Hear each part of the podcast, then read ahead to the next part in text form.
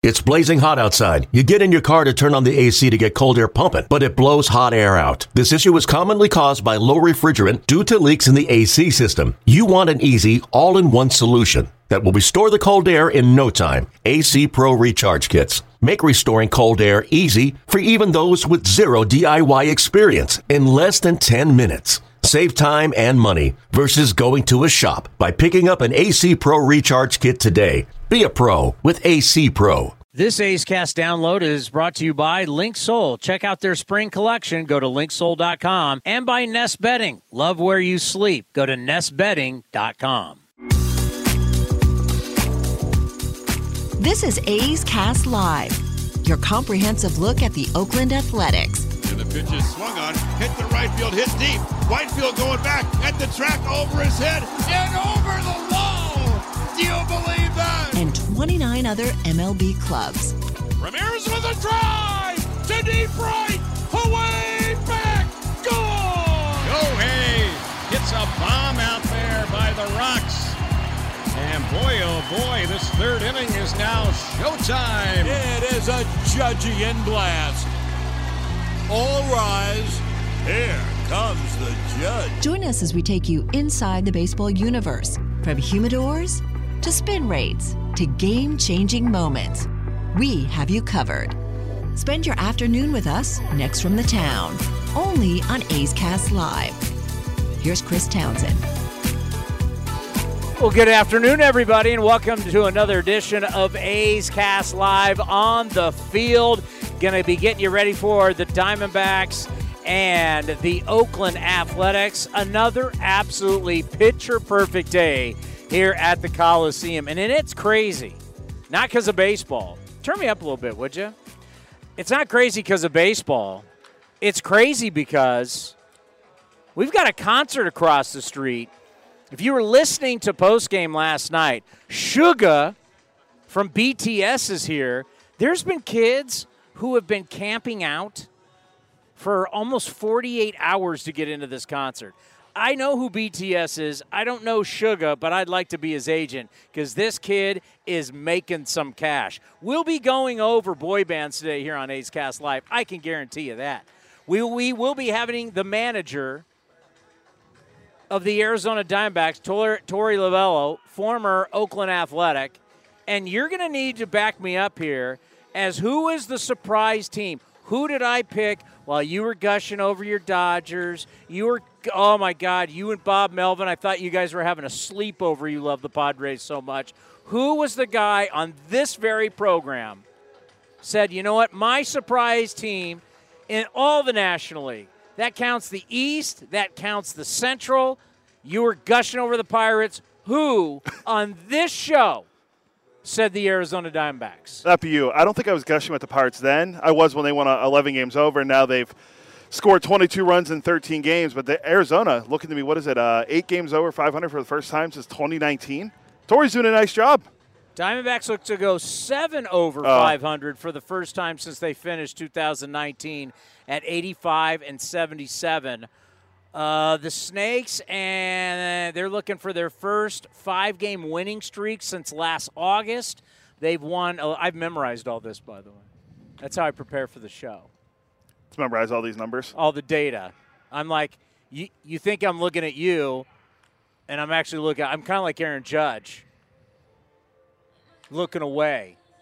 We will get into that in just a little bit. Uh, Arizona has won 11 of 17 games. They're hitting 284 with 23 dingers in that span. So the Snakes are hot. I've liked them since the second half of last year. I, I love their manager, former A. Torey, and he. Wait, I'm going to get into it with him about what we talked about in San Diego in 2019. I bet he doesn't remember.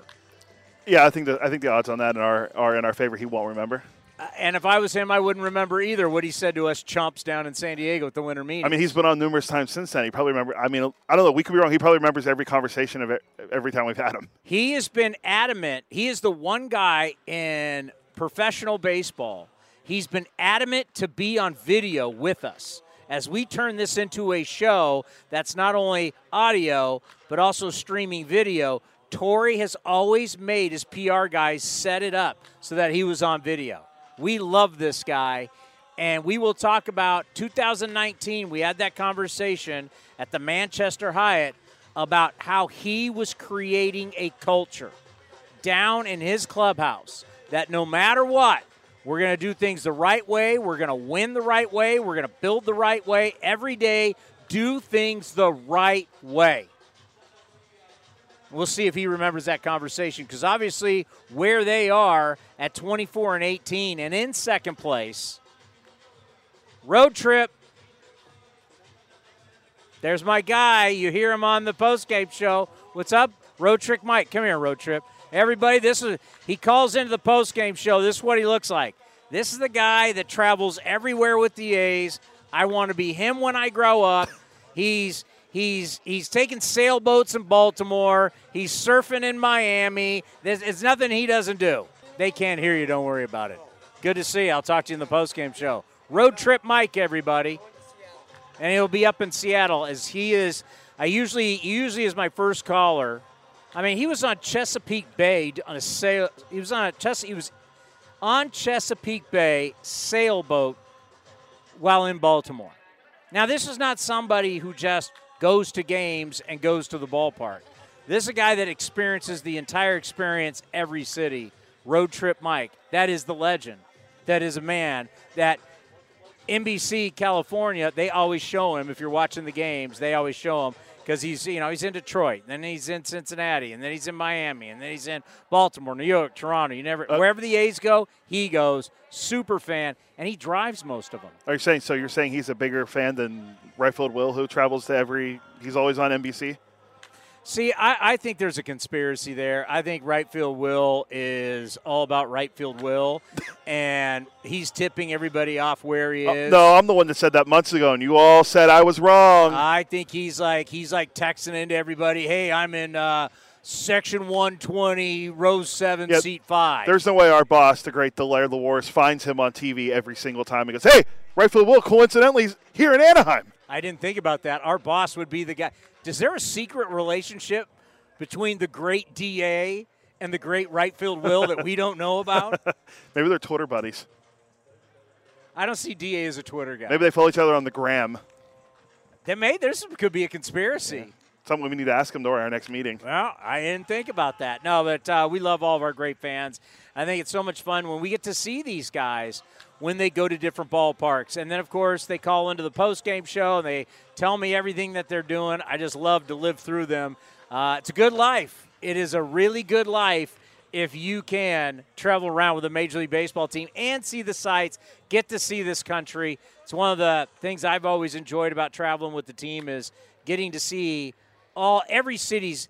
Some cities are better than other, but better than others. But every single city has something historical, every city has something to see. Every city has something they can hang their hat on, too. There's no question about it. By the way, you mentioned Chesapeake Bay. The Chesapeake Bay Bridge is one of the most terrifying bridges in, that I've ever been across. That was when I had a fear of going over bridges, over water. I've kind of gotten past that. Uh, the Golden Gate Bridge shook that for me when I moved here. But I recommend everyone, if they go to Ocean City, Maryland, or ever around the Ocean City, Maryland area, to check out the Chesapeake Bay Bridge. Really cool bridge out there on the, over the Chesapeake. You had a phobia of going over bridges? Fear. It was a fear of heights. Yeah, I'm past it now. Like, like what? You were afraid you were gonna just fall off and collapse into the water? Yeah, I don't think I'm the only person that had that that has that fear oh, when they go oh, across I, bridges. I, I, probably not. So Torey Lovullo, the manager of the D-backs here at 415. Nikki Pickett, Nikki Knox. I don't even know how many. Nikki Pie Shop. Wait, that's what we should call him because he does love the chicken pie shop in Walnut Creek. Nick Allen will be here. As I've told all of you, I grew up with his mother. I grew up with his aunt. I grew up with his grandparents. Uh, always loved me some Nick Allen. Back in the big leagues, back playing every day, and hot. Last four games, hitting 429, starting to get those hits to go with the glove. He's going to join us after BP, most likely. Uh, it's usually BP. when we have, yeah. So I don't know, like 445 ish in there, four, yeah, somewhere in there. And then Matt Kawahara is going to be here from the San Francisco Chronicle. Correct. Matt knows. I was texting with him last night. He was originally 415, and then the D backs told me Torey, and I'm like, hey, Matt, sorry, I got a bumpy for the manager. Matt understood. He knows that he might have got big leagued. It's okay. He's a pro. I wouldn't say that you got big league for the manager. The manager's show is sponsored. No, no, no. I'm talking about Torey. Oh, for Torey. Well, should we bring Torey? Brought to you by Nest Bedding. I mean, might as, why not? I mean, Bob Melvin remembered it when we were in San Diego. Okay, Torey again is at 4:15. How much time we got? Uh, about Well, six minutes. And then something I can talk to Torey about too is that we keep monitoring the numbers of where we are. Rule changes. How does it change the game? How does it? it- How does it? Our experience, our enjoyment. Once again, we're the entertainment business. I got this kid lined up outside. Former, he's like the Justin Timberlake, where he's breaking away from BTS. Harry Styles, There, there's kid, yeah, it's Harry Styles, One Direction. One Direction, yes. It's like Harry Styles breaking. away from- There's tents out here, people, and I'm not talking about homeless. I'm talking about teenagers who have been camping out for days to get in early. They can't wait to see this kid. It's the entertainment business. So, good news. Our games are down, nine inning games from 303 to 237. That is great news. Stolen base success rate is up to 78.4% versus 75.4. Stolen base attempts are up 0.89 to 0.68. That doesn't count Oakland. We, we I, our percentage has to be through the roof. I mean, we never stole bases. Now, Ruiz, who's on pace for 72, which would be the American League rookie record. What's up, I? Kenny Lofton, I looked up what who the uh, A's. not Kenny Loggins, not, oh, not Raider great and Hall of Famer James Lofton. Stanford also James Lofton. um, the the A's rookie record was set in 1978 by Miguel Dilone, 50. So Estes at 19. I mean, Gonna he's, have that by the All Star break. Ricky would have had 60 by the All Star break. you should be Oh, ashamed of yourself. Settle down, Ricky. We got a new kid running. And uh, hello, baseball Betty. All of our friends are out today. What is it? What is today? Tuesday, May Today's 16th. Tuesday? Nurses Night. Oh, congrats! That's a big night for you. It is. My wife and her cohorts will be here. I'm surprised you didn't barge in and lead to the show with it. Uh, the the headband that, if you have the special ticket for it tonight, is actually sitting on the remote rodeo studio at your house in the garage. I will show It it, next time. Yeah, it's sitting there behind. It's sitting there next to Ohtani. We put all the Angels slash my wife memorabilia together. So Ohtani, uh, the rally monkey, and now the the nurses headband. Is it safe to say we're ready for the team to go on the road? I think so. Yeah. Yeah. I, I, oh, we got a new bobblehead to add too. Big three bobblehead. What big three? Our big three. Our big Like three, yeah. Those, those, I got it- those old guys. Yeah, I got it. I got it last week for us. the pitching coach at Auburn, that guy, Yeah. and the musician, The musician, in yeah. Nashville or wherever the hell he's living. And I'm pretty sure isn't Mulder a really good golfer Mulder's just sitting, living the dream, playing golf, raising kids. in Arizona, right? Yeah. Yeah. Uh, three true outcomes. This is something that I don't want to say is alarming because I don't think it is. Three true outcomes: home run, strikeout, walks. Three true three. The three true outcomes. Well, it, it, it's down, and that's a good thing. But it's not down as much as you would think, from 34.5 to 33.4. Now, I've had this conversation with multiple people, and some people have said, "Oh, look at the batting average. Batting average hasn't changed that much. No shifting. Two 248 now to 243." I know I just gave you a lot of numbers there, but the key of what we're talking about is is about how making the changes with the new rules, it takes time for there to be the huge dramatic shifts. In 5 years, check back to me the percentages of the three true outcomes. Check back with batting average. Check back with stolen bases. The- the- it takes a long time to turn the ship. It takes a long time.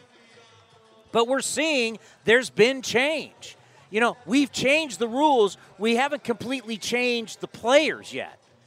These guys have been playing a certain style. They've learned to come up and play with this certain style, the three true outcome style. Hit home runs, walk, and pitchers try and strike everybody out. So that's the style. We're just two months into these new rules, and we're already seeing the changes.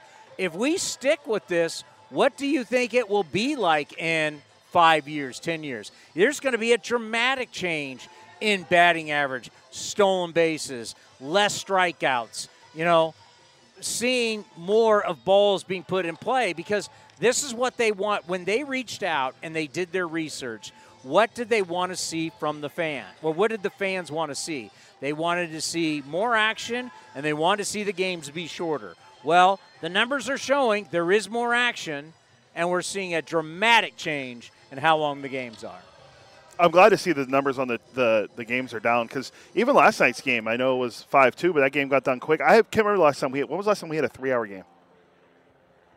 I have no idea. It's it's been a while, but yeah, the three true outcomes are down. You're seeing Well, put it this way: we had a game with Tampa and New York that was 309 that Joel Sherman was saying, who covers baseball, national columnist for, for the New York Post.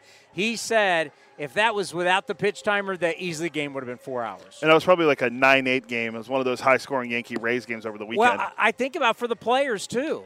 I wonder for the veteran players now that games are anywhere. Let's face it, we're talking about averages, but we're seeing dramatic for like American League games and A's games. We're seeing a, a big difference 30 minutes, 40 minutes, 45 minutes. What that does for how that helps the players and what that does for them from a standpoint of less wear and tear on the body. Yeah, for guys like you want to see play longer, like a guy like a Mike Trout who has had some injury problems. He's out of the he's off his feet quicker and, and he's sitting down long, and the games aren't as long.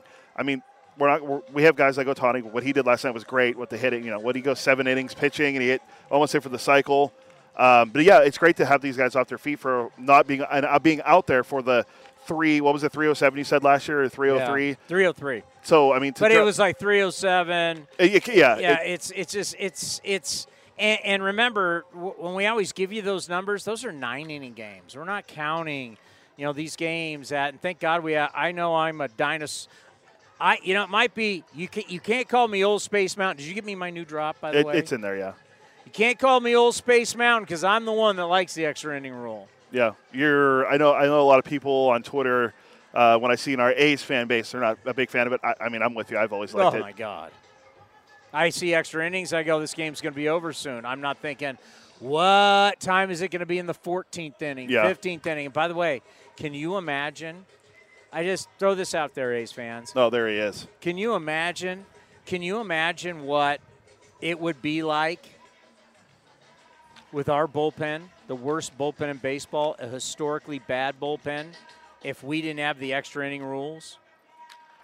Can you even imagine what that would be like? I mean, absolutely unbelievable. I can't even imagine what that would be like. That would be one of the most horrific things. What that would do to our bullpen, as bad as the bullpen has been, and now you're talking about what that could do to the bullpen, like, you know, for a week, three, four days a week, what that would be like. Here he is, the manager of the Arizona Diamondbacks, former Oakland Athletic, Torey Lovullo, joining us here on A's Cast Live. Always great to have him. As we've been telling people all this time, whenever we have him on, we, we give everybody the option to stream audio or be on video since we basically made this a TV show, has always requested that we're on video. For sure. My man, how are you? I got a face for video, 100%. Ace fans love you. Don't worry about it. I like to get the beard. It's been going good, huh? Yeah, I'm, I'm trying to look a little rough, like, you know, upgrade the image to a tough guy. You know what I mean? Well, I'm going to tell you this. As we were down spring training and we were doing all of our preview stuff, mm-hmm. And we were talking about the t- who's going to win this and who's going to win that, I said I have one surprise team in the National League. And I was looking at what the Snakes were doing in the second half of last year, running wild, and we got these new rules, and you got all these all these kids that are super athletes. Will you admit Cody, tell him who was my my surprise team in the National League will be who? The Arizona Diamondbacks. Oh, like, hey, boy, he really queued you up for that one. You had had to go there. Can you imagine if he said like, I don't even know the the, Dodgers? Mi- the Miami, the Miami Marlins? You'd be like, oh, bummer. Wah, wah. Uh, listen, I appreciate that. The Mets and the Yeah. highest payroll. What? You um you've always given us a lot of love. Yeah. I appreciate that. Uh, we had some lean years here. We had some really lean times. Uh, but we knew you're right. At the back half of last year, some of our younger prospects had been percolating, and, and uh, they got up here and they performed. They did their job, and it started to translate. We felt very good about this offseason, but it meant working and, and, still teaching and going out there for them every single day. And we're watching the improvements right now. It's been a lot of fun for us. Well, I remember the interview that we did in 2019 down in San Diego at the winter meetings at the Manchester Hyatt, where we talked so much about the culture of the Arizona Diamondbacks.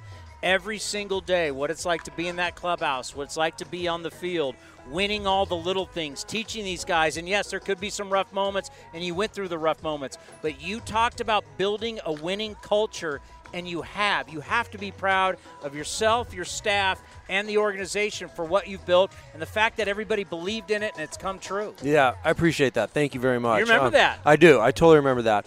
Um, culture is important. Uh, I, I think when you go out there and, and, it's a cohesive unit and they believe in the same thing, and culture is really about bringing people together for one common one common reason, and that's to go out and win baseball games and, and just push forward daily. So um, it's like starting a new business, right? You take a chance and you, you do things and say things, and you wonder how somebody's going to respond to it. And you back it up with some some good thoughts or ideas, and the next thing you know he's talking about it, and that's kind of what what's going on. You know, we we have a couple words in our culture that you don't use every day. It's love, trust, commitment, and effort.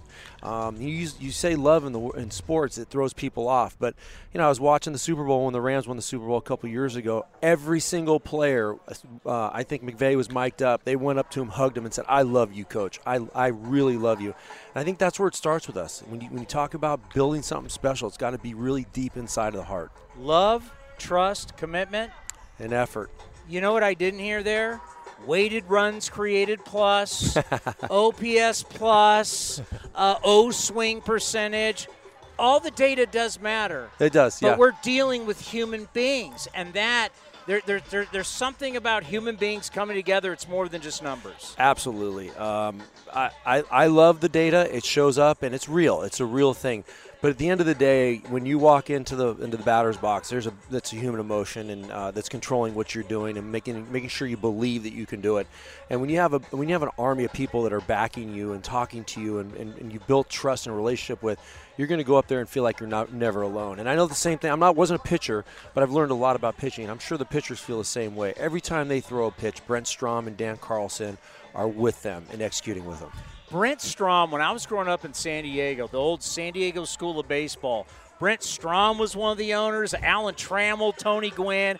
I just think how this guy has been around forever, and no matter where he goes, all the pitchers get better. It's yeah. insane. Yeah, you know, and I'll tell you what, it starts with the relationship, and he, he bond, makes a bond with these guys, and uh, he's a pitching guru. He's got ideas and thoughts. That it's just they're bouncing off of off of his mind in his mind all day long. And he comes together with his group of, of teachers, the other pitching coaches, and they have a good idea to how to make people better every single day. And you're right; it's not it's not any mystery that where he goes, success follows. So when I think about young players, because we're now dealing with a lot of young players, you've done with it, you've done it for years.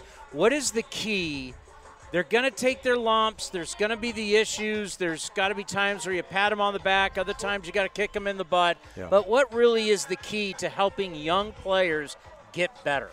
Um, always being there for them, being accessible, um, you know, providing answers. I think one of the things we really believe in is that I ask the coaches to have good content and I encourage the players to ask why. When I was told to do something when I was a player, it was you did it or else you were out, and I just felt like it wasn't the most creative way for me to go out there and perform. Players are smart today. They're they're on an information highway. They understand exactly what's going on every single day with them, around them, their friends, their colleagues, and you better find out why when you ask them to do something. Young players are pretty pretty pretty intelligent today. Uh, you know, and, and, the bottom line is we got to go out there and execute as, as, a unit. And when we do that, good things happen. And you look at your division, kind of sizing everybody up. How do you feel about it? Um, I feel really good. Uh, I, I, know that the Dodgers and the Padres are there. The Giants are always very, very um, uh, lethal. They're they're capable of winning, getting on, winning a lot of games, getting on a, on a, on a, on a string of uh, good moments. And uh, you know, I don't want to discount the Rockies either. They have a huge home field uh, advantage up there, and um, we just know we got to take care of our business. I'll tell you, the biggest transition for me and us, and what we're talking about now is the weight is on us and what's happening in our dugout. At times where we were young and making a lot of mistakes, we'd look across and say, "Oh my God, we're playing the Dodgers," or "Oh my God, we're playing the Padres."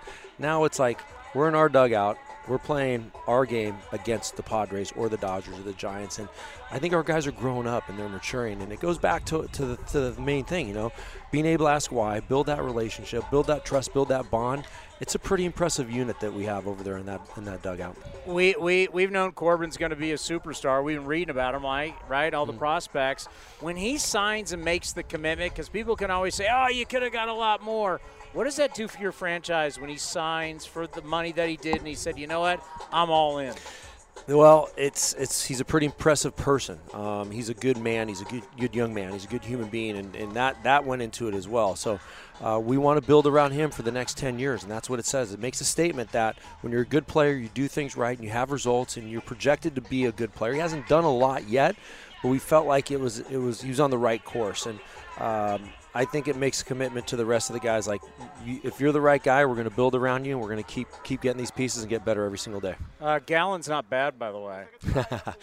you know, I'll go back to that day. We were in New York at the trade deadline in 19, and we were trading Zack Greinke, and and um, you know, all of a sudden, we, that was the main the main feature trade guy, the trade yeah. piece that we had, because we were a little bit over 500, and we weren't pushing towards making a playoff, and we ended up making a run after the trade deadline, which was really impressive. But there was a small little trade that took place. It was Jazz Chisholm for a guy by the name of Zach Gallen. It, it was very underwhelming and kind of under the radar. Good trade for us. I think about this stadium. I think about your career. I think about the relationships you built here. Yeah. How you kind of grew as a person here. Yeah. So when you, it's been a while, right? You don't come yeah. here all the time. Yeah. What is it like to, when you come back to the old stadium? Well, I answered the question today. You know, who were the? Who, I played for a lot of teams, and I tell everybody that it's not that I wasn't good enough. I just was so popular, everybody wanted me on their team. Yes. The bottom line is, I was a 26 guy, and I was falling off the roster. Um, but I, I, I look back on my year here with such fondness. I had some great teammates: um, Mike Bordick, Scott Brosius, um, Mark McGwire uh, it, the list, Terry Steinbach, the list went on and on and on. And I, I still have, they're, they're, still my friends to this day. So I cherish that. But when I walk back into the stadium, it's a lot of the clubbies. You know, it's Mikey Thalblum, it's yeah. Brian. Uh, it, it's the, the ushers that, that remember me. And it's just, you know, I, I have good, fun memories. We had a good team that year. We just, our pitching kind of fell apart towards the end of the year. But uh, it was a good organization. Billy Beane ran a great organization, and he still does. Well, I got to tell you, we're rooting for you. Thank you. And it's easy. You're in the National League. Right. We can root for you, but exciting. I love the athleticism. I love it. Fearless. Yeah. Fearless athleticism. It's tough to beat. I agree. We're in a good spot. I appreciate that. Thanks for stopping by. Anytime. Anytime. We got more coming up next right here on A's Cast Live. This is Chris Townsend. There are two things that are a must for me comfort and style. Whether I'm playing golf, going to dinner, I've got to have the right feel. That's why I've partnered with Linksoul, and you're going to love Linksoul. They have just released their new spring line, new fabrics for their polos, lightweight and perfect for technical performance. Linksoul also has new styles for their layers and hoodies with cool prints and seasonal colors. You know what they say in the big leagues look good, play good. Go to linksoul.com. That's linksoul.com. Streaming from the town, A's Cast Live continues with Chris Townsend. You want a no brainer question? What we got?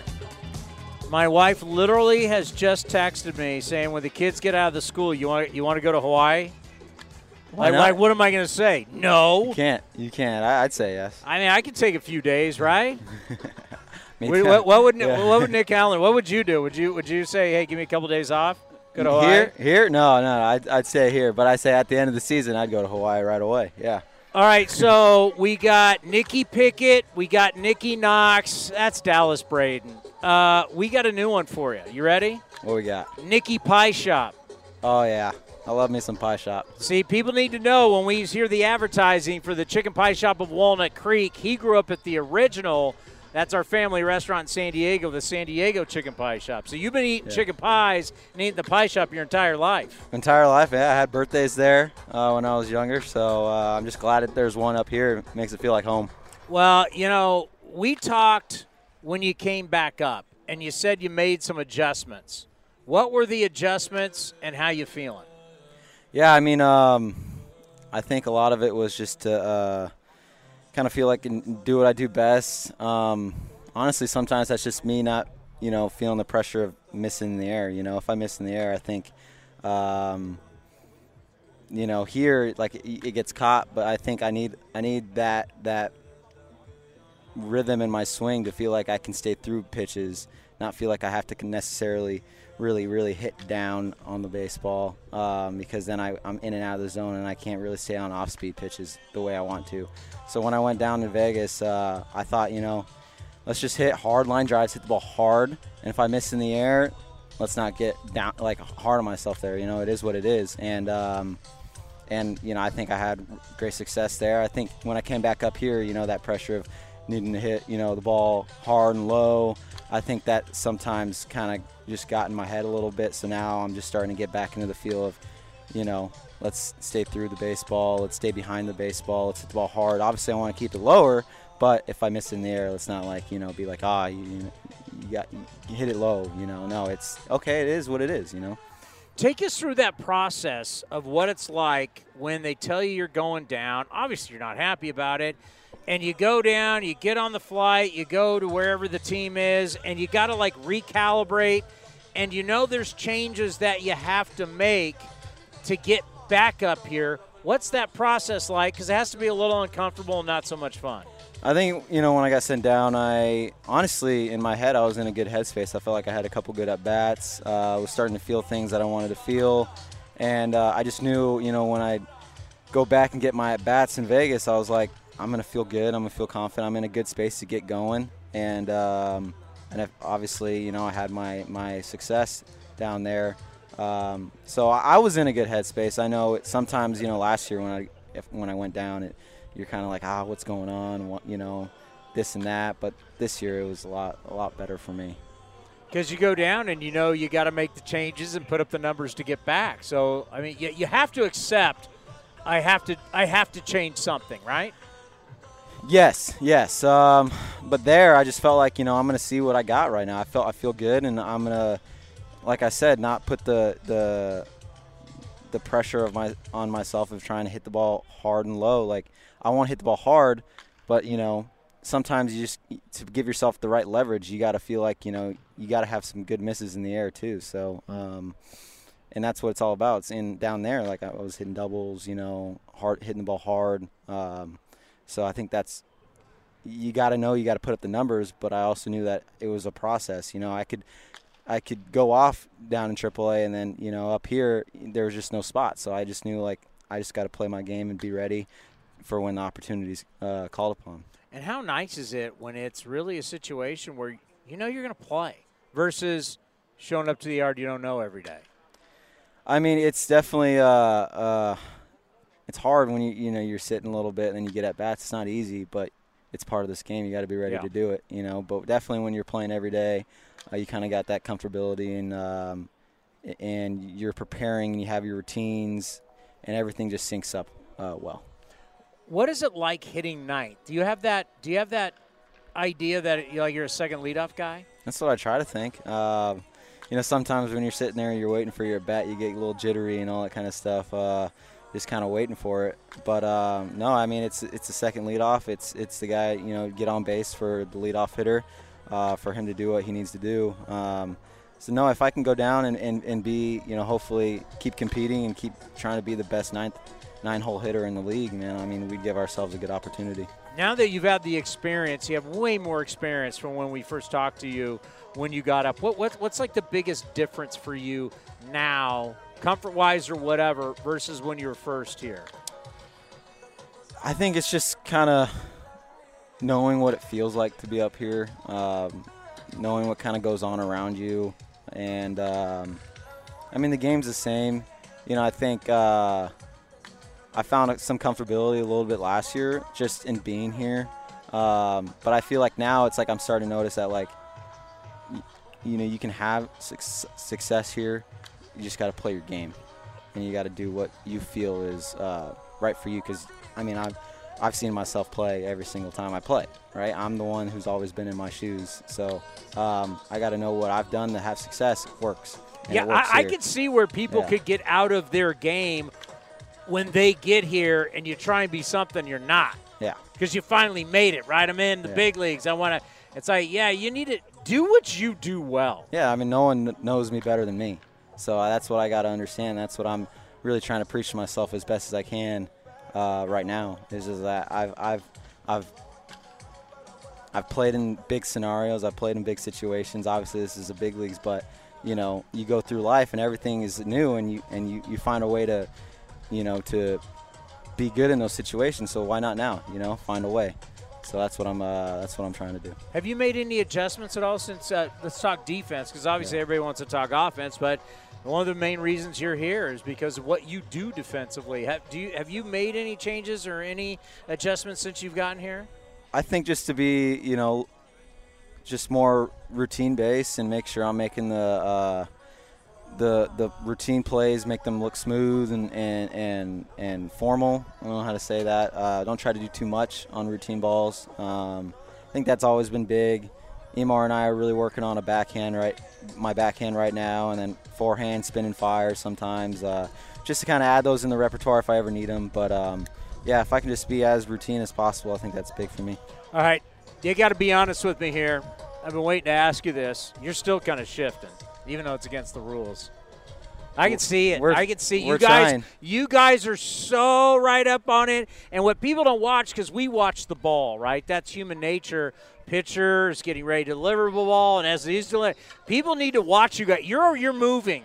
Yeah, yeah. Has anybody? Do they? Do the umps ever say anything, or do they no, even notice? I haven't heard a thing. I mean, I, I I try to get as close to this the second base as possible um, without obviously going over over the bag or on the bag. Um, but uh, yeah, I mean, whenever that pitch is crossing the zone and you see the swing, you you know you, you read it as best you can. If that's taking me over the bag, it's taking me over the bag. I think I think according to the rules, I think that's fine. So uh, just got to keep keep going with it. Now, if I'm a pitcher and you do that, and the guy hits a routine ground ball to short, how's that working out? And you're not there. It's tough. I mean, yeah. obviously, it's just it is what it is. You know, we go by what the you know analytics say, and um, it's just kind of how baseball is now. Uh, so it is what it is. Are, are they saying it on every batter? Because I remember in the shifting, we got to a point shifting. Yeah.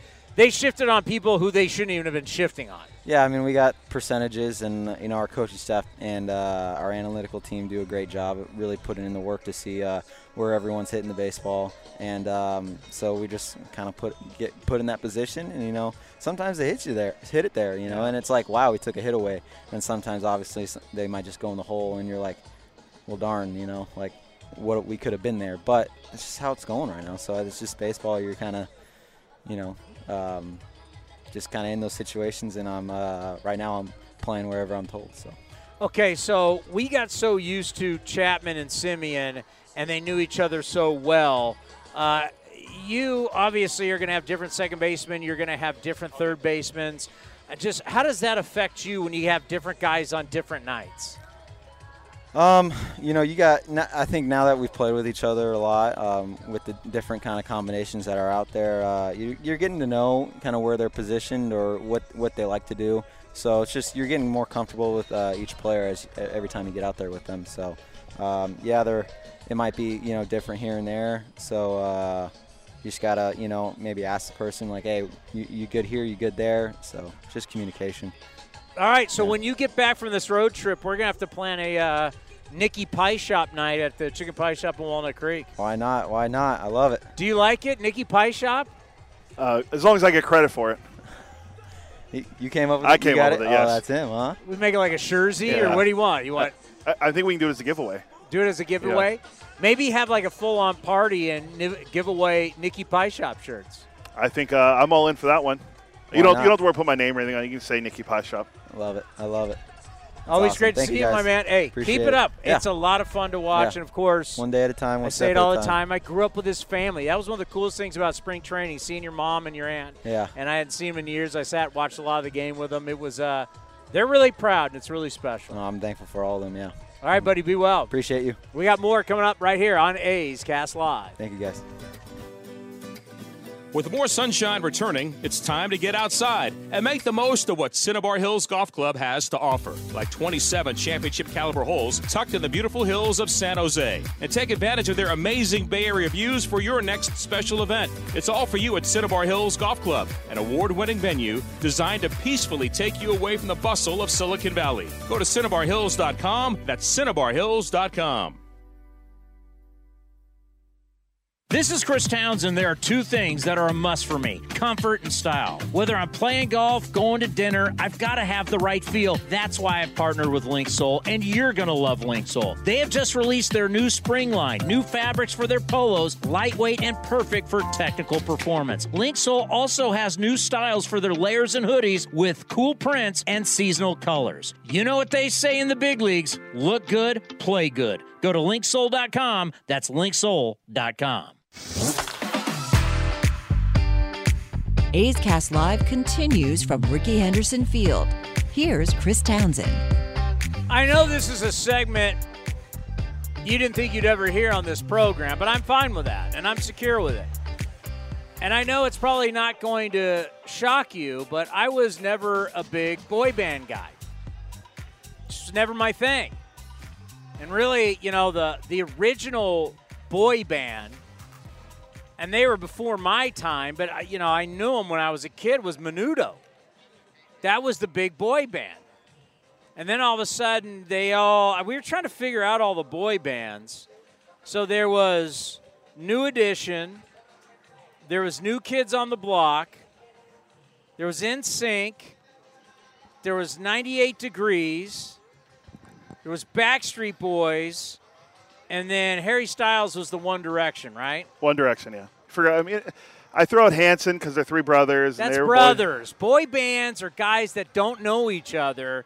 They audition and they put these guys together knowing that they're going to go out and make a lot of money. They're all good looking kids. They all can sing. They all can dance. But they don't know each other from Adam.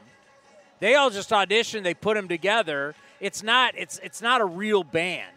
You know, like four guys in, in the parents' garage, and next thing you know, they're Aerosmith. No, these are picked. It's like Disney. Like Timberlake was a Disney kid. Uh, what were they called? The Mickey Mouse Club. So they pick them, put them together, and mass produce them and make a ton of money. I got nothing against it.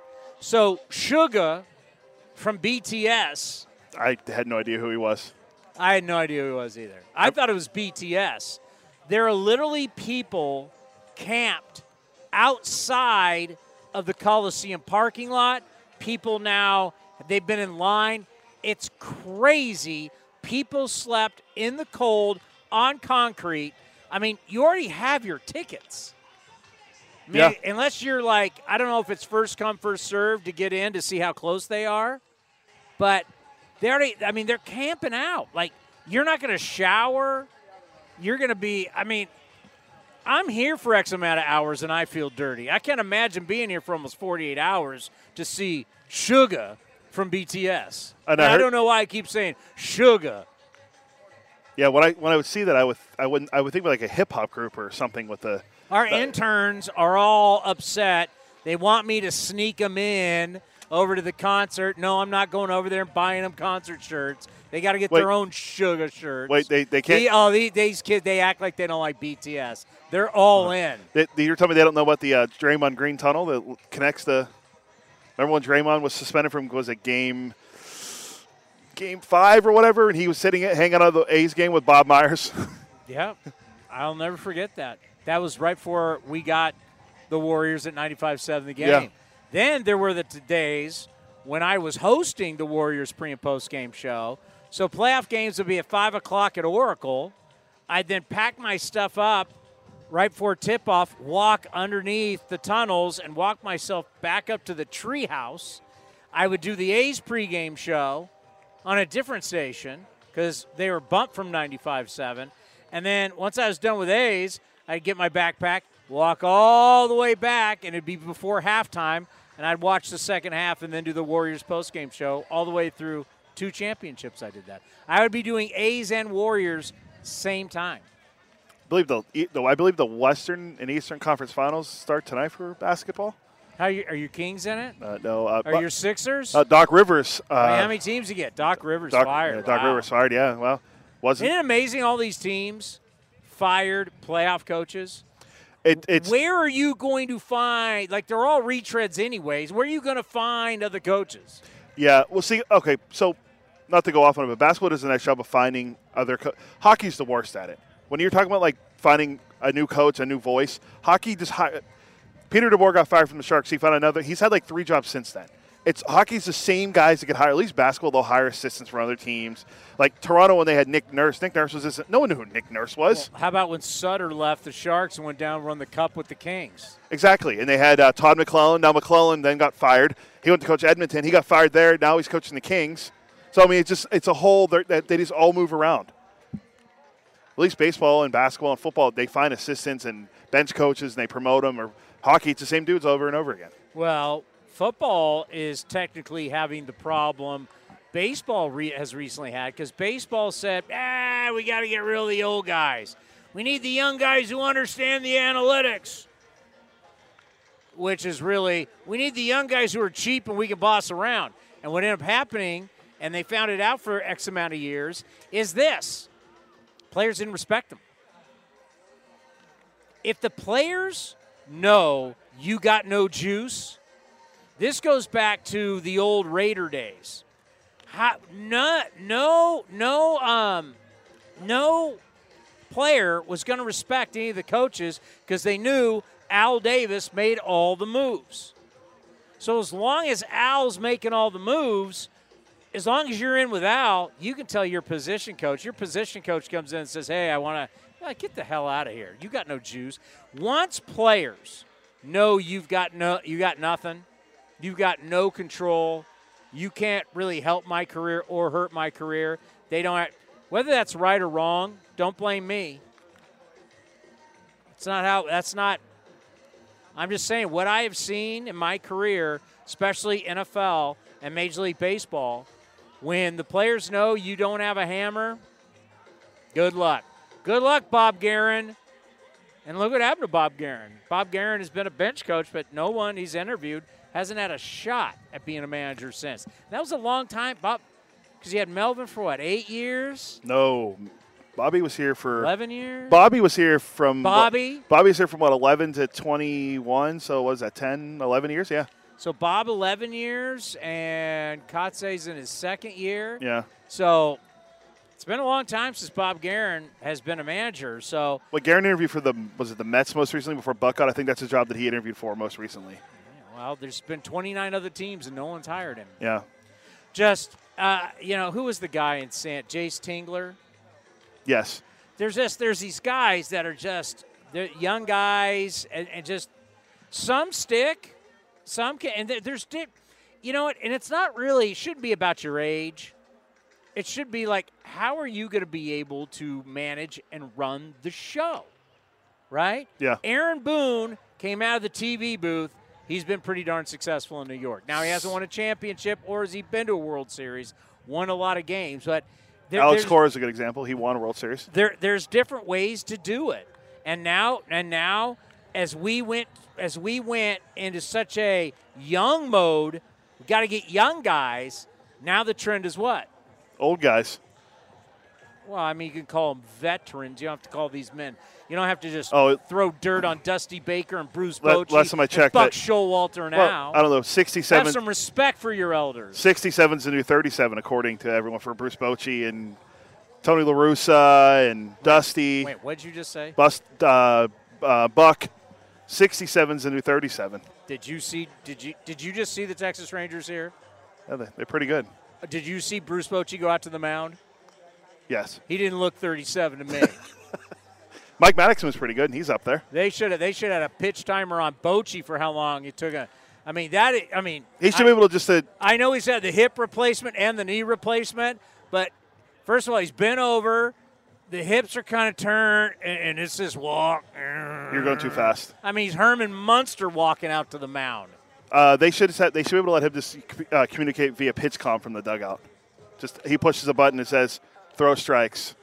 You know, it's interesting that you say that because I've had some ideas. Uh, Sunday, the manager of your Oakland Athletics, Mark Kotsay, got thrown out, and nobody knew. Because I was doing TV on that day, so we didn't get to see. And all of a sudden, so I follow the game on my iPad, right? You follow pitch by pitch, and all of a sudden it says, Mark Kotsay ejected. And I was texting the great Johnny Doskow going, JD, what the hell happened? He's up doing, I don't know if he was doing radio or TV that day, and he was like, I don't know. No one knew. And then Torey Lovullo last night All of a sudden, he goes running out to the first base coach to complain about something. He had been thrown out. Is throwing out managers just an archaic practice? No other sport throws out. You can throw out a coach after what, two tees in basketball? Yeah. So yeah, I Does a hockey coach ever get thrown out? Couldn't tell you last time I saw it, but I'm sure they. I'm sure they do. NFL coaches, I, I you can. I don't think we Oh God, what was the last time an NFL coach got thrown out? look that up. When's the when's the last time an NFL coach got thrown out of a game? But let me tell you something. I being on the sidelines, Jack Del Rio and Jon Gruden. Jon Gruden. Jon Gruden said stuff to these refs. You couldn't believe the language, and it was all game. He was on him all game long. No one gets thrown out. No flag. I mean, is that just? Is it archaic throwing these guys out? Uh, it's stupid. Oh, I don't like what you said. You're out of here. What's what? What? yeah. What? I mean, we saw we saw. Well, we didn't even got to it yet, but Aaron Boone got thrown out from the Yankee game last night. But but uh, the, our good friend Mike Ferrin and Jim Duquette asked um, Bob Melvin today. He was on. Bobby? Uh, he was on. Yeah, Bobby was on Power Alley this morning. right, hold on. We have an answer. We last NFL coach thrown out of a game. Jets coach were So tripping that's a play. coach, head coach. Okay, the Oh. Jets. Uh, what year was that? There was. Remember the Jets. Jets coach stuck his leg out as the guy was running by. First, didn't Mike Tomlin do that? Steelers? No. I thought Tomlin did that. Jets coach. Oh, all right, whatever. Um, but anyway, uh, they asked, they told Bruce Bochy, hey, or they told Bobby, Bobby Melvin, hey, you just passed Gene Mauch on the all-time ejection list. Like 55 times on Bob's been thrown out in his career now. It's ridiculous.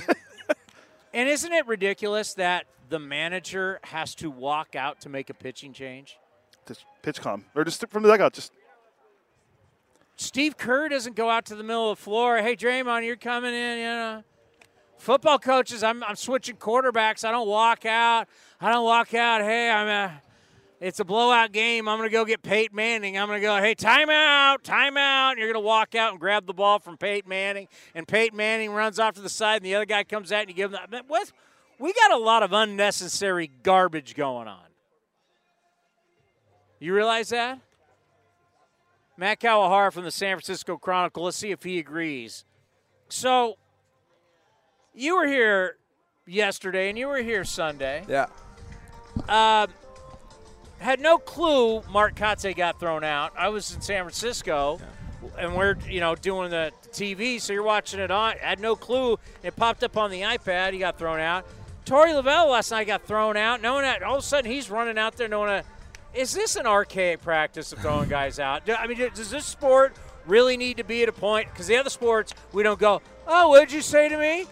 Head football coach, you're out of here. We don't have that in other sports. I didn't even I didn't see the Lovullo one last night, or I think it was Merrill Kelly got ejected too after he had come out of the game, which I didn't realize until after the game was over. I didn't even realize Kelly Yeah. was thrown out. Um, and I, it was after like they had removed him from the game already, and then they were like, oh, "We're gonna eject you anyway." Um, and then yeah, the Kotsay one I didn't even see happen in real time, but apparently uh, you know, it was something about balls and strikes from the dugout, and so he was ejected while still in the dugout, and he had to come out and get his. Every sport, basketball, hockey, football, you don't think they complain the entire game about calls? And we're not like, Steve Kerr, you're out of here. Mike Shanahan, get. I mean, Like, what the hell are we doing? It's archaic. Well, Bochy needs to get his uh, pitching changes in, walking back and forth in the dugout. It's so. uh, and that's a whole nother thing. Do we can't we just say, hey, go get the guy that's warming up, bring him in? Do we have to have the production of the 60-something-year-old man in uniform walk out, take the ball to have the other guy? Do we really need Is that not good for pace of play? I seriously, I mean, come on. Let's. I mean, do we do we don't need it? Would you agree? I, I I guess we don't need it. I- It's part of. I, I can't imagine things without it, but there have been a lot of changes where you know it's hard to imagine until you actually see it. So Well, I'm all about drama. If you're going to come out and go all Lou Piniella and flip out, next thing you know, run out and grab first base and throw it and entertain the crowd, I'm all in for that. Mm-hmm. But just throwing guys out and you come out and have a quick little thing, it's like a waste of time. yeah, I can think of. I can only think of really one, maybe one or two where where Kotsay has really just kind of let it go. Um, normally he's pretty uh, pretty professional about the argument, I would say. So, I, but I think there was there was one earlier this year where he really kind of let it got emotional about it, and it's I think it's uh, worth noting just kind of how even keel he's been through this entire uh, you know first quarter of the season, which obviously has been a really rough one for the team. Um, but both really in the public eye, but also I think in the clubhouse and with players, um, he's kind of kept a, a similar um, similar demeanor, which I would think is helpful for a lot of guys who are you know up here and probably you know, new and earlier in their careers and maybe still on a little bit of uncertain footing and, and not really sure, you know, hey, if I if I'm not playing well, am I in danger of you know getting sent out of here? Or, um, to just to have maybe a kind of a stable influence, I think is probably helpful. You know, we knew this team wasn't going to be good, but it is shocking, really, how bad they are. When you're talking about they would become the fifth team in the modern era to lose at least 35 of their first 44. We're talking about a run differential that is trending to be the worst of all time. I mean, you look at the pitching. I get it, the payroll's not big, but for me, just watching it every day, knowing that it's little things that have led to really bad big things, they shouldn't be this bad. Are you shocked they are? Well, I, you look at, I mean, some of the numbers that you cite are shocking because they are historically bad paces. I mean, the, the team ERA is a full half run ahead of whatever the highest team ERA for a full season is since 1900. You would you would like to think that that is something that's going to come down over the course of a season, um, but you know it's been a quarter of a season now, and, and they're still having their struggles. Um, I think, I mean, like you said, you can point to to um, small things that are kind of bright spots, right? I mean, you look at um, you know, guy has a good start. JP Sears has had a couple of good starts. Esteury Ruiz and driving in runners with scoring in scoring position. Um, and you know, minor thing. Well, obviously Brent Rooker, but they're kind of little bright spots in sort of the overall picture of, of what the season has been so far. And I know, I mean, the the emphasis for for these guys.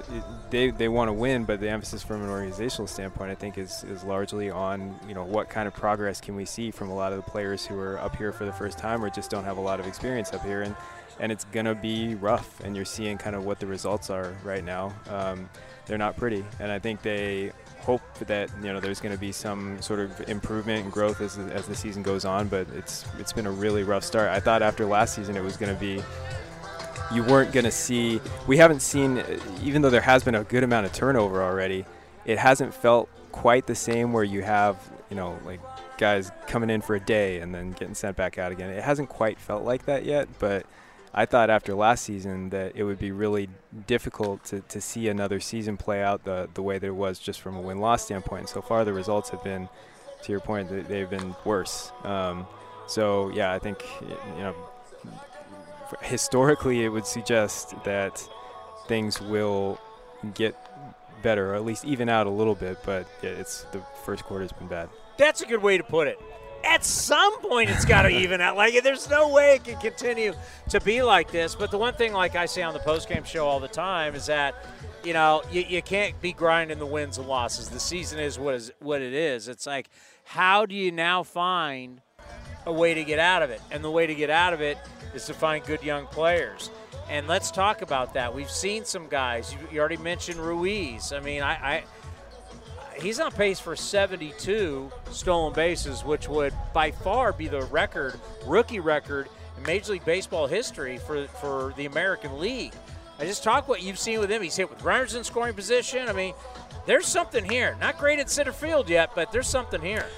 Yeah, I think uh, you know the, the, steals and runners in scoring position stand out. The fact that they just really, you know, two weeks into the season, they just bumped him right up to the leadoff spot, and we're like, hey, go hit leadoff. Yeah. Um, and he doesn't he doesn't walk a lot, um, but he's managed to. He doesn't hit the ball hard, um, which I think they, they kind of knew coming in was not really his thing. Even though he had some you know some sneaky power numbers in uh, in the minors, it hasn't really translated up here, but his game isn't quite that. I mean, he'll um, he hits singles and, and, he gets balls to fall in there, and he gets um, gets on base, and then he starts running. And I think you know he brings an element to the top of the lineup that we just haven't seen here in the last few years. Um, to your point, defensively, that has been there definitely been growing pains so far. I mean, he doesn't grade out metrically well. Um, you saw a couple of days ago there were a couple of plays where he didn't quite the, way that put it was he didn't quite take charge in center field. One of them was just a misplay. I mean, he had it hit off his glove.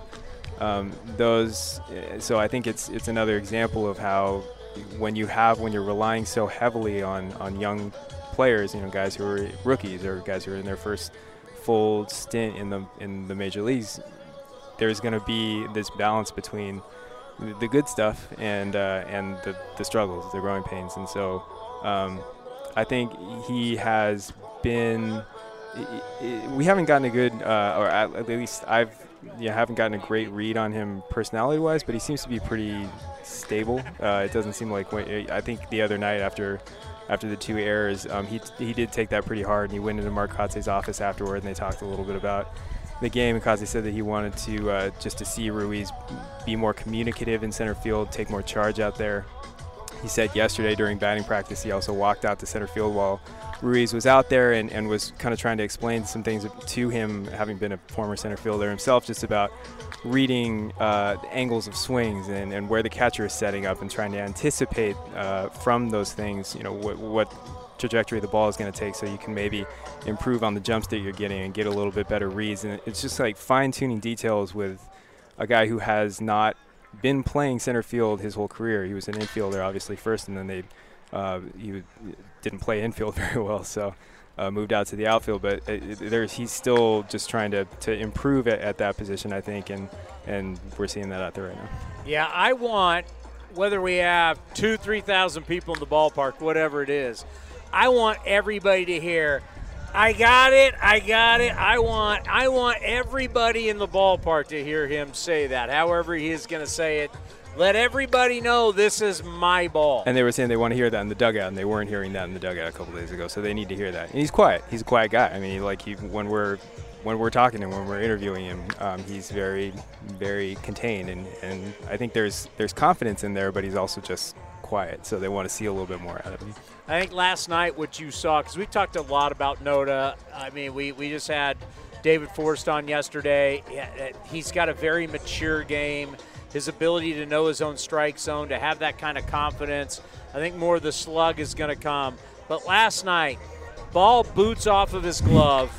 He goes into foul territory, scoops it, throws it between his legs, behind his back, get the out at first. And I'm watching, I'm looking at that and I'm going, you can't teach that. That's called instincts. He has natural instincts. Circus play. And I think about what he does at first. He told us in spring training, I can win a gold glove. Well, I'm starting to believe it. Um, but this kid, he knows what he's doing. Like he's got an approach at the plate. He's good defensively. He's got natural instincts. I have become a huge Ryan Noda fan. How about you? Yeah, well, the the patience is is what you know we saw in spring training, where he he, he doesn't swing a lot, and I, I think there are uh, there are pros and cons to that. Um, and one of the obvious pros is that the on base percentage really jumps out. I think he was leading. He's is either leading or up until a couple days ago was leading all rookies in on base percentage. Yeah. Draws a lot of walks. Um, he will also, you know, he'll take strike three, and we've seen him take strike three a few times. And sometimes he seems to be pretty frustrated about the call, but uh, at least in the little, you know, strike zone box, it, it's pretty clearly a strike. And I think he's he's so selective. Um, that I don't I don't know if that's something that, that comes back to bite him sometimes, but I think you know they would rather see and it in the, in the long run they think it'll benefit him to be that selective and that, and that things will grow out from there. I, I, don't know if he will start swinging more. I mean, you also look at uh, you look at the contact rate when he does swing, and the contact rate isn't particularly high. Um, especially when he goes outside of, of the strike zone, which obviously you don't really want to do. But um, when he goes outside the strike zone and swings, the contact rate is really low. So, um, so he, I, I, think you know, if, if, he's able to, you know, to, to make some more contact with the swing, then then yeah, you will probably see the power jump up a little bit because we saw that in spring training too. I mean, I think one of the longest home runs I saw in spring training was like the second or third game. It was in, uh, I was at the Brewer Stadium, and he hit a home run to center field that was like it, he, there was some pop. Yeah. Um, and obviously, you look at him from a body type perspective. You watch him take uh, batting practice, and he does have pop. Um, and and yeah, I think once um, maybe once he starts letting fly it a little bit more, or is maybe able to um, to jump on a few more uh, you know, fastballs or kind of beat some of those those pitches that are coming in at higher velocities, and then you start to see some of that. All right, we've now seen it at the end of last year, and we've now seen it this year. Just what do you think overall of Jordan Diaz? Uh, well, the contact hitter, uh, he isn't swinging the he isn't swinging for power, which is what made that, that game in New York uh, such a surprise. Um, but like the all fields approach, the line drive approach, um, I think just from watching uh, so far this season, I think the defense at second base looks better. I think it looks more um, looks more agile. He looks more comfortable. Maybe uh, I I didn't see him play a lot of second base last year because he was in the minors for most of the season. Um, but just in the the final two weeks when he was up here, um, it still looked like he was maybe a little shaky, a little uncertain out there. Um, I I think it, I, from what I can see, he's a little bit more fluid, a little more confident. He's made some tough plays too. Um, so I think that was I mean, that was a big emphasis for him going to the offseason. Was like, hey, you need to to work on the agility, work on the speed a little bit. Um, he you know he, he dropped a, a little bit of weight before going to play. Uh, in the WBC, and he said the defense was really defense footwork um, were two real big emphases for him. Um, obviously, I mean, the, the, play last night was was a, a, just a, kind of a glaring mistake, and asked him about it afterward, and he said that um, he thought the shortstop would be playing closer to second base because it was a double play situation. So off the bat, he sees you know wh- the, where the pop up might fall, and he thinks because shortstop's closer to the base, the ball's going to drop. So he just takes off running. Um, as if there were two outs, and there were obviously no outs. And it was a big pivotal play in, in that yeah. eighth inning, really curtailed that rally. And Marcotte said afterward that that's just a mistake, and that's a, a, situation where down three runs, you can't be that aggressive. You need to see the ball fall before you take off running like that. So it's a teaching moment. He's, um, you know, he's for being up here. I think he's, I think he's the youngest player on the 22, roster, 22. Yeah. Um, so even though he's been in the uh, in the system for a few years. Um, he is still very young, and, and I mean, I mean, he he didn't use that as an excuse or anything like that. He just said, "I made a mistake," um, and so I think, but I think that's again another example of some of the uh, some of the growing pains that you can see. So, if you close your eyes, I talk about this on the post game show. I always say, I want to be able to close my eyes and see you in an A's uniform in three years. Do you see that with this young core? We throw Langeliers in there, you throw Allen in there, Ruiz. Hell, I'll even throw, even though Rooker's not young, I'll throw him in. He's like a young player, even though he's 28. Do you see something? Yeah, well, I mean, couching this with like, can you can you can you look that far ahead like with the way that there are the team is operating right now? I know they, they say stability is going to come from when they get something settled with the ballpark, right? So um, ostensibly that's going to happen by the end of the year. So maybe the guys that are here now are the candidates to, to be the first sort of wave or the first yeah. generation that has a little bit more time. So, yeah, I think uh, everybody who's who's in their their first or second season. I mean, Langeliers, um, yeah, Ruiz. Obviously, they're giving him, even though he's had some early struggles in center field, they're giving him the shot to play out there every day uh, and to hit leadoff every day. And uh, you know, Rooker Rooker is going to be an interesting case just because. Um, like you said, he is uh, young by experience, uh, but he's also, I mean, his first half has been so strong that you would think this is a guy that will probably get some, some maybe some trade interest at, at midseason. So, you know, how do they view him? Do they view him as a, like a long-term uh, piece or, or somebody that maybe they, you know, they look at as a, as a candidate to at least entertain offers that don't really know that yet. There's still plenty of time for that. But and then on the pitching side, I think they're hoping that Waldichuk is going to uh, at least bounce back to the end of last year form. He his his first eight starts have, have not been very good, and the stuff has been down a little bit. So I think they're they're hoping that he turns it around a little bit. I think Sears has been maybe maybe their most consistent starter so far, um, but is kind of the oldest age-wise, at least, of that group. Um, I think that, you know they still have hopes for Muller. Um, I guess they got positive news today on, on Mason Miller, even though it's he's going to be out indefinitely and there's no real timeline for him to start throwing again. Yeah, what was going on? I saw there was like a scrum in the dugout, but not like there's no news. The, so yeah, the he, news is there's no news. he went and got his second opinion uh, with Dr. Keith Meister in uh, in Dallas, and the diagnosis was that he has a mild uh, UCL sprain, and so um, they say that that's uh, basically he's he's sidelined indefinitely, and they're going to wait until he is asymptomatic uh, to have him start throwing again. But there's no timeline for that, so he's he's sidelined for now, and uh, it's a mild UCL sprain, is what they say, and a little bit of inflammation in there, but not something that they No think tears, is going to. no. They say that there is a hope, or at least the team is hopeful that um, there's there's going to be an opportunity for him to pitch again this season. So that's where they stand right now. That's a huge problem our game. I mean, we got all these guys. Oh, he throws 100. He then.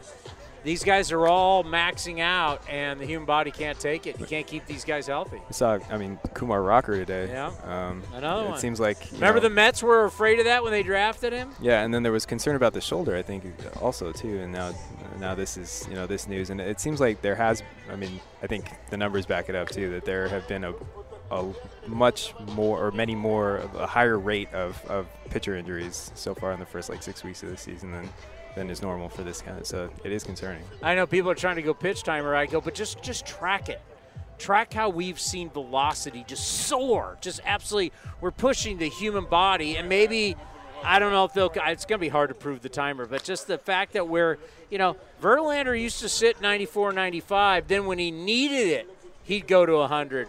These guys are coming out pitching like closers from the first inning, trying to get them through five or six, and for some reason their bodies just can't withstand it. Um, obviously, you mentioned the craziness going on. There's constant chaos, and people like wonder why don't you guys talk about it? I'm like, that's not our job. Our job is to cover the team, cover baseball. That's why we have other players on. Torey Lovullo, the manager, was here today. Luis Gonzalez, their longtime outfielder, one of the great players of his time, was here yesterday. I mean, we talk baseball you are a beat writer. You're not in politics, you're not, but you have to even delve into it. So, just what is it like covering the chaos that has been this year? Yeah, well, there's been a fair amount of crossover, and that's going back to uh, to even 21 when you know the A's were first given by MLB permission to start exploring relocation. I mean, there that's been part of the story since then, and but I think especially this year um, with the ramping up of um, you know the team's pursuits in, in Las Vegas and um, some of the fan activity that you're seeing here, both in the stadium and outside of the stadium. I mean that, and you know, last night the announced attendance was 2,064, and it was the smallest home crowd in a non-pandemic restriction year since 1979. I mean, this is all this is all part of the story, and as much as the team and the players and the staff um, can try to have tunnel vision and try to focus on um, on you know their work at hand and trying to win games and trying to improve. I mean, it's not. I don't think it's something that. I know it's not something that they can completely block out. I mean, it's it's there. So. Um, so yeah, it's. I mean, from our from our perspective, it's it's just you know part of part of the coverage, part of the story. We're kind of following along as as it goes, just like everybody else. Good stuff. Thanks, Sam. All right, we got more coming up next. We're getting you ready for the Snakes and the A's right here on A's Cast Live. This is Chris Townsend. There are two things that are a must for me comfort and style. Whether I'm playing golf, going to dinner, I've got to have the right feel. That's why I've partnered with Linksoul, and you're going to love Linksoul. They have just released their new spring line, new fabrics for their polos, lightweight and perfect for technical performance. Linksoul also has new styles for their layers and hoodies with cool prints and seasonal colors. You know what they say in the big leagues look good, play good. Go to linksoul.com. That's linksoul.com. Streaming from the town, A's Cast Live continues with Chris Townsend. Oh, we have breaking news. North of the border. Big series going on right now between the Yanks and the Blue Jays. It's- Whoops, wrong one. Whoa, whoa. Wrong whoa. one. Here we go.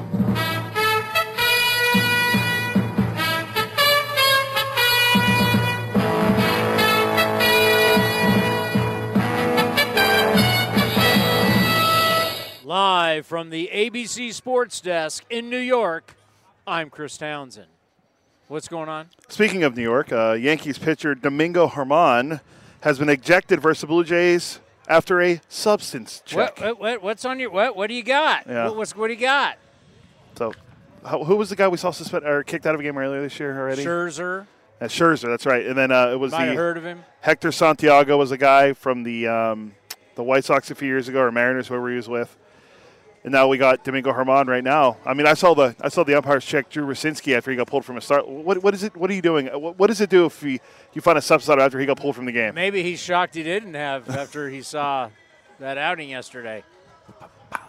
Um, this I love. Do you have the Dan Shulman? Yeah, give me a second. So yesterday's game. Now, right now, they're in the fourth inning. Yankees lead two nothing. Domingo Germán been thrown out.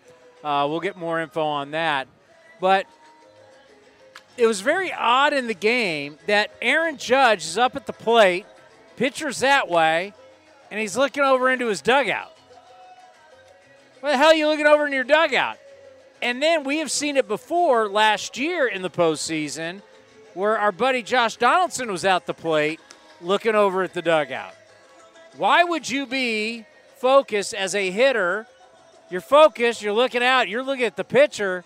Why are you going to look over at the dugout? That makes no sense. So, the Toronto broadcast, Dan Shulman, one of the top voices in our game. And Buck Buck Martinez, both friends of the program. Buck Martinez has been doing baseball forever. He's a legend as a player and a broadcaster. They're both watching this. Well, forget me telling you about it. Let's take it to the Toronto Blue Jays broadcast.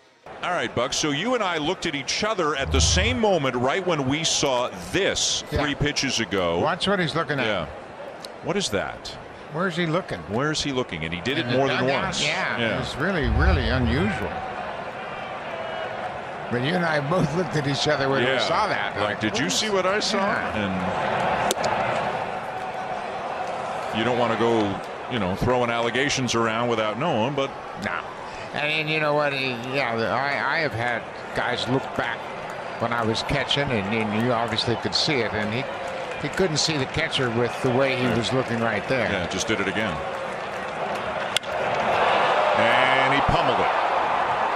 He hit it a country mile for his second home run of the night.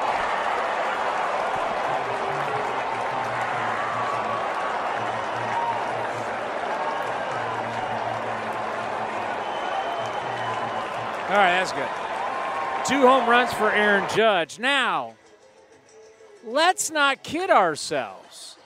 The New York Yankees, along with the Boston Red Sox, and then the biggest dirtbags of them all, the Houston Astros, have all been caught electronic stealing signs before.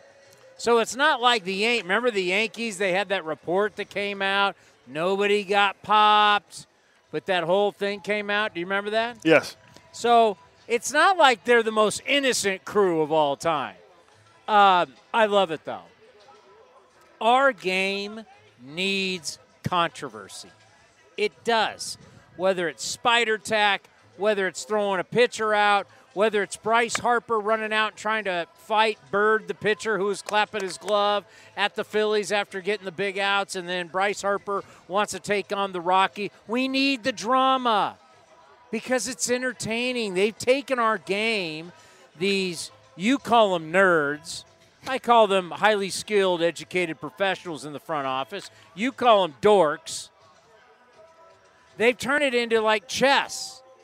And it's a boring game. You know, oh, well, he hits well against righties and he hits well against lefties, and then he normally hits it over here. I mean, it's like we're playing with a bunch of robots. The drama. You need drama. Why is the NFL so great? Because there's drama every game and there's guys kicking the crap out of each other every single game. You got to have drama. We're in the entertainment business. We've taken the entertainment business out of baseball and turned it into it was a great LaMonte Wade Jr. You heard of him? Uh, yeah, Giants uh, first base, DH, whatever he plays for them now. So they were talking about him about how he's very good at knowing his strike zone. Right? He's been a player that the Giants can utilize in certain situations, and he's been successful. Complimentary player is a kind way to put it. And they said, you know, the problem with the Giants? Their whole team's complimentary players. That's Farhan playing Moneyball, right? This is what we do against right-handed pitchers. This is what we do against left-handed pitchers. We got all these guys who can pinch hit and everything. It's like, ah, it's boring. Well, you know what? Aaron Judge looking over to first base, and we are wondering, these guys cheating? How they cheating? Because we know people been cheating. Recently, folks, in a junior college game, Oh, this is incredible. two players got popped with electronics in their helmets. This is going on everywhere. How are the Yankees doing it? I don't know. I don't know if they are. I don't know if they're not. Now, story. I'm wondering if there's going to be any because Toronto, Brouhaha. a little, yeah, a little dust up as they like to call it. Talk about our guy Lee Anderson, who wrote the book about pictures with baseball and Yeah. the lingo. What would a dust up be? In because in baseball we have we have language, and someone who had never been to a baseball game, you say, "Oh yeah, they had a dust up," or it's a can of corn, Frozen rope. frozen. What's a frozen? Texas rope? leaguer. He's bush league. Well, what the hell is bush league? How would you draw bush league? Oh, I don't know how to draw That's half of these. bush league. Yeah. It's one of the great words of all time. So the story, oh, the sun's finally going down. My God, um, the story gets better. So now Toronto has taken photos or maybe video. They've got something they've sent to the league offices going, "Hey, you notice how far off the Yankees first base coaches are?"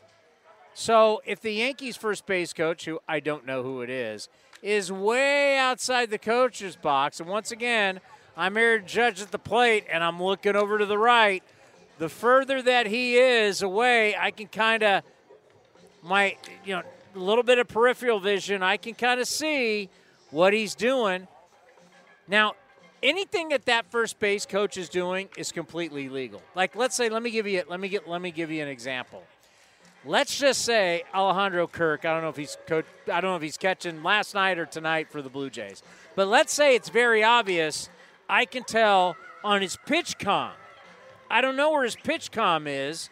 Side, top. They got pitch com all over where they catchers put it. Right? Maybe he's tipping pitches by how he presses the pitch com, and the first base coach has noticed that. And now the first base coach is making sure he's standing by himself outside of the box so Aaron Judge can see him.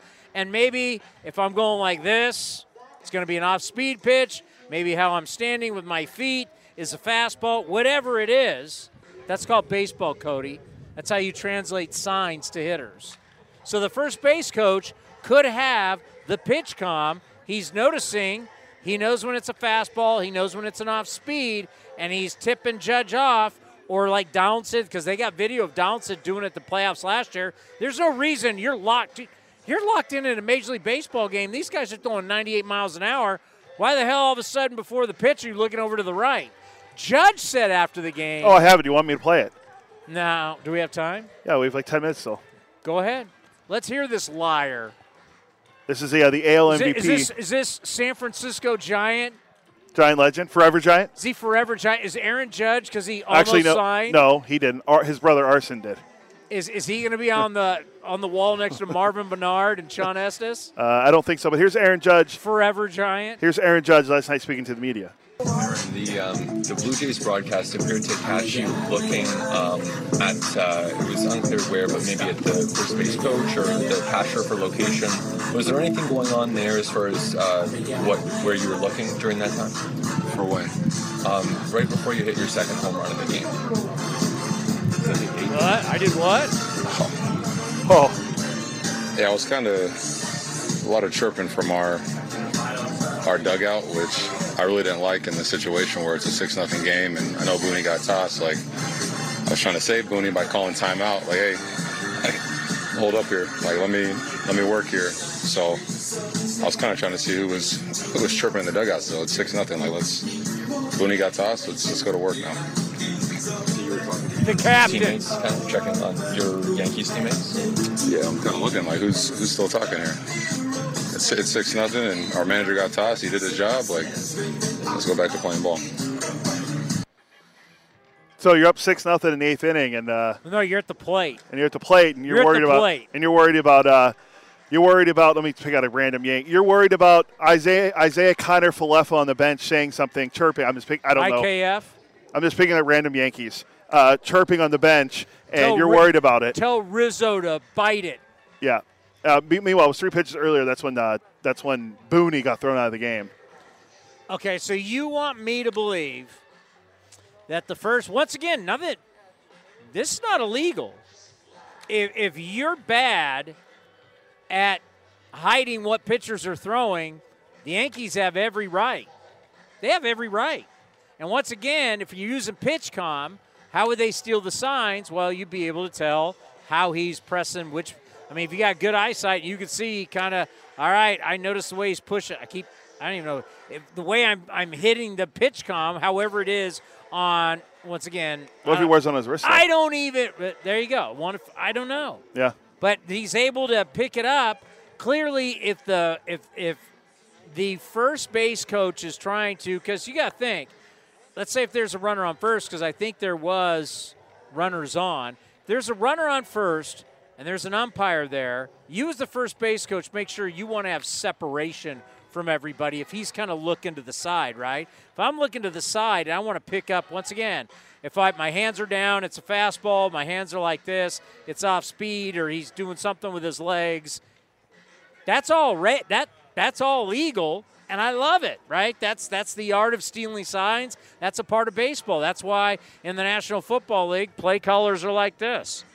They don't want you reading lips. So we're always trying to hide our signs. Now the question is, So, by the way, the third base coach is also saying the same way. The first, they, what's this? It was both. Both coaches were. So for left-handed hitters, they can look right down the line and see the third base coach too. what you can't do is have the first base coach with an with a with an iPhone, and you're up there with your Apple Watch. Fastball. Yeah. I mean, come on. I know it's I'm Well- but I mean, think about it. The Houston Astros had a camera in center field, had a television in their dugout, and they're banging breaking ball. You heard multiple bangs. It was a breaking ball. I mean, that was not that long ago that was happening. But as long as the Yankees are not doing anything electronically, if you're able to pick up how guys are doing pitch com or whatever, man, that's all legal. Yeah, and, I, and you know what? I love the drama. I love the fact Toronto i- is is is goosing them a little bit by by sending the pictures or video, whatever it is, and they're they're they're making a thing out of this. Because let me tell you something. The rivalries right now, it's what we don't have. We need hatred. We need people not to like each other. It brings interest, right? It brings interest into sports. it's just funny. You're right. It's just funny. I mean, uh, do you do you think there's any hatred out here tonight between Arizona and, and Whoa, whoa, whoa! I, I, I still think Torey holds it. I still he's holding a grudge against the A's for what happened. Did you feel any friction between us and the Rangers? No. No. Maybe Jonah Heim's so sour he's not here. But I'm gonna tell you what. That's why East Coast baseball is better than West Coast baseball. Because I'm gonna tell you right now, Blue Jays hate the Yankees. Yankees hate the Blue Jays. They all hate the Red Sox. Red Sox hate all of them. Orioles now are a player. They hate it. They all hate each other, and they all hate the Rays. Not because the Rays, they hate the Rays because the Rays are that little engine that could and keeps beating them. That's why. That division, that's that's five teams that all can't stand each other. And, fact. and it makes for interest. You just had a great four game set that was split between the Rays and the Yankees. And then you're leaving that emotional series where, for the first time ever, people in New York are going, whew, we got two, thank God. You're the Yankees, and you're just thankful you got two against the Rays. But then now you got to go to Toronto, and you got a Toronto Blue Jays team. They're growing up. They've taken that home run jacket, and they're like, "Nah, we're not doing that silly stuff anymore. We're here to win." This, this, this we had the numbers for you as divisions in the uh, wild card era. The most, the two most competitive divisions of all time are the 01 and 02 American League West. This AL East, that's by winning percentage of everybody in the division. This AL East this year is trending right now to have the best winning percentage, better than the 01 and 02 American League West all time wild card era. This this is a number they had. Uh, ES, our friend David Schoenfield from ESPN had it through Saturday. I don't know why he didn't go through. He wrote the article today. I don't know why. Maybe he posted on Saturday. But through Saturday, the AL East's record was 93 and 48 overall. It's pretty impressive. Well, And if, they, and if they're not playing each other, they're playing at 107 win pace over 162 games. they're taking their brand of baseball and they're feasting on everybody else. There's not 19 games against everybody in division. Not everybody gets up to beat up on the Orioles anymore because the Orioles can play. And now, less game, less games in division, they now can go out and kick the crap out of everybody else, and that's what they're doing. But that's why I'm interested in watching. eh, Are the Yankees at any point going to retaliate tonight? Going, oh, you're tearing us into the league. Oh, you're saying we're cheating. Boom, dotting Vladimir Guerrero Jr. It's three Or ha- nothing, Or, how, or how about that dumb ponytail like yours on Dante Bichette? Bo Bichette, excuse me. Oh wow. Dante's Inferno has been retired for years. Uh, I love. Remember Dante Bichette? Uh, Hey, well, he, I at remember. Coors Field, I, was, he I remember him as a. Rocky, not a not a Devil Ray. Was he was a Yankee too, right? He was an angel. He played for a lot of teams. He was an angel. He before he was a Rocky, he was an angel. And I can tell you, I saw Nolan Ryan when I was in high school. He used to drive up from San Diego, and Nolan Ryan would pitch. I saw Nolan Ryan back at the old Big A when it was completely enclosed for football, and the Rams played there. I saw Nolan Ryan hit Dante Bichette in the head, and they had to take him off the field. Yikes. I mean, Nolan to throw hard. Uh, Colorado, Milwaukee, Boston, Cincinnati. Sorry, maybe it wasn't a Ray. Why do I think he was a Ray? Where did he play first? California Angels. Don't doubt me. Don't doubt Space Mountain. Oh, all right. Well, So I'm hoping there's going to be a little dust up in there. And it makes for, you know what? Yankees cheating. Yankees not cheating. It's entertainment. It gets people talking about our game other than listening today on the way up. I'm, I, well, I was watching. I keep my hands. Uh, MLB now, and they're talking about O swing percentage. Like, how do I sell O swing percentage? LaMonte Wade has the best one in baseball, right? Last time I checked. Uh, I think he's second. But whatever. It, it's like uh, you're, you're, you're trying to sell a bunch of random numbers. We need some entertainment. And you know what? Cheating, not cheating. Are they cheating? Teams fighting. Substance checks and get thrown out. Bryce Harper not only trying to beat everybody up on the Rockies, but then saying they're all in a polite in a polite. I can't. I- I, can say it in polite way. You guys aren't winners. but he, he he threw in some expletives. Yeah, there was more colorful language thrown in there by the uh, MVP. He called them a bunch of blankety blank losers. We need Organization. that. We need that, right? Don't we need that? yeah, uh, you are a bleeping loser organization. I need someone getting hit. I need players charging mounds. Come on. Let's get some entertainment going here. Yeah, uh, I don't think we're going to see anything in the Yankee Blue Jays game today, though. Now, if your guy JD was playing, there might be some sparks. That's uh, there could be some animosity between Blue Jay fans and him, but I don't think he's he's not back yet. Well, yeah, you know, Domingo Germán gets thrown out. You really don't want to get into beanball games when you're already into your bullpen. Yeah, true. What yeah. inning did he get thrown out? Uh, I didn't see, but they're only in what the fifth inning, so it had to be in the first. Can you somebody find out when Severino's coming back for my I, fantasy I, think, team? I think he's pitching in the minor leagues today. I Do you someone- realize I've been holding on to his? He better come back. He better come back. He better be Ron Guidry when he comes back. You know who Ron Guidry is? Yes. Louisiana Lightning. Yes. Well, Yankee great. Because I'm telling you, I've, I've been holding him for how many games now? I've had him on my injured list. It's probably their 44th. And I don't like my DL. I just want to cut everybody. Yeah, well, he'll be back. I think he's pitching. I think I think I saw on Twitter he's pitching in a rehab start tonight. David Forst, by the way, we got our new David Forst drop. We got it. What's Ryan Noda do? He gets on base. There you go. And David Forst said it yesterday. Best ability, He gets on base. availability. You're no good to us if you can't play. That's good news on Mason Miller, by the way. Yeah, hopefully we see him back sooner than later, and we see him back before sometime the rest of the year. But you know, I don't. Anytime I hear strain of the UCL, I still get worried. Anytime you tell me that a guy throws 100 miles an hour and how great he is, I go, okay. Oh, yeah, Kumar Rocker, Vanderbilt. This guy's going to be the great. Tommy John. Yeah, When's, that's when's Jack Leiter getting it? Oh, ooh. Oh, he doesn't throw that hard, as hard. He'll be up. He'll be up soon for the Rangers. I think he'll be up for the end of the Isn't Hunter Greene on the shelf right now? Is he? I think he is. I'd have to look. I- He's already had Tommy John. I mean, Nathan Eovaldi, he's had like what? 47. Tommy six, Johns, Six Tommy Johns. I mean, and he's still throwing hard. I know he's amazing, but it's just it's crazy. All right, that's going to do it for A's Cast Live. How cool is that? As you can see, we have now established a pretty darn good, good relationship with the manager of the D-backs, former athletic Torey Lovullo. Love having him on the program. Great for him to come by. Uh, Nikki Pie Shop. Nicky Pie Shop. Yep. Nikki Pie Shop. Nick Allen was here. Uh, grew up on. You hear the commercials for the chicken pie shop of Walnut Creek, but he grew up on the, our family restaurant in San Diego, the San Diego Chicken Pie Shop, which we brought here to Walnut Creek. And then Matt Kawahara from the San Francisco Chronicle. Not easy being a beat writer. You think it's easy. You think it's just easy writing all that stuff every single day. He's got to meet. They meet with the manager. He's got to write the notes and do all that kind of stuff. God, there's no chance I could do that. Yeah, the same. I'd, be, Um, I'd be the worst beat writer. Well, why didn't you bring that up? Well, I didn't think that was important. Uh, b- by the way, back Friday at two o'clock, we're gonna have. Um, I, I saw I already booked someone for Friday besides Kotsay. That we're most.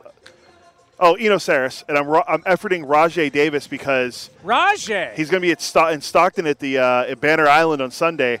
I couldn't tell you why, but I read that he's going to be at Banner Island on Sunday. Rajay was up on our uh, board the other day. Yeah. Rajay's working for the league.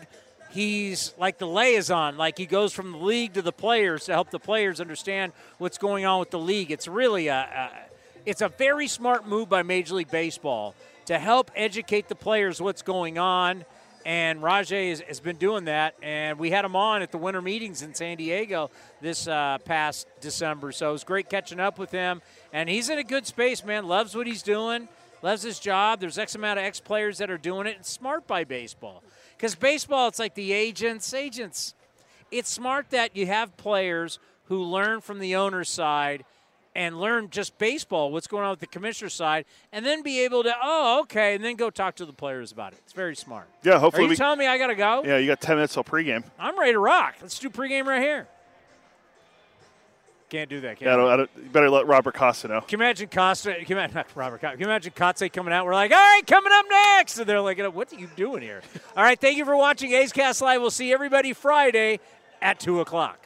This is Chris Townsend. There are two things that are a must for me comfort and style. Whether I'm playing golf, going to dinner, I've got to have the right feel. That's why I've partnered with Linksoul, and you're going to love Linksoul. They have just released their new spring line, new fabrics for their polos, lightweight and perfect for technical performance. Linksoul also has new styles for their layers and hoodies with cool prints and seasonal colors. You know what they say in the big leagues look good, play good. Go to linksoul.com. That's linksoul.com. This has been a presentation of the Oakland Athletics.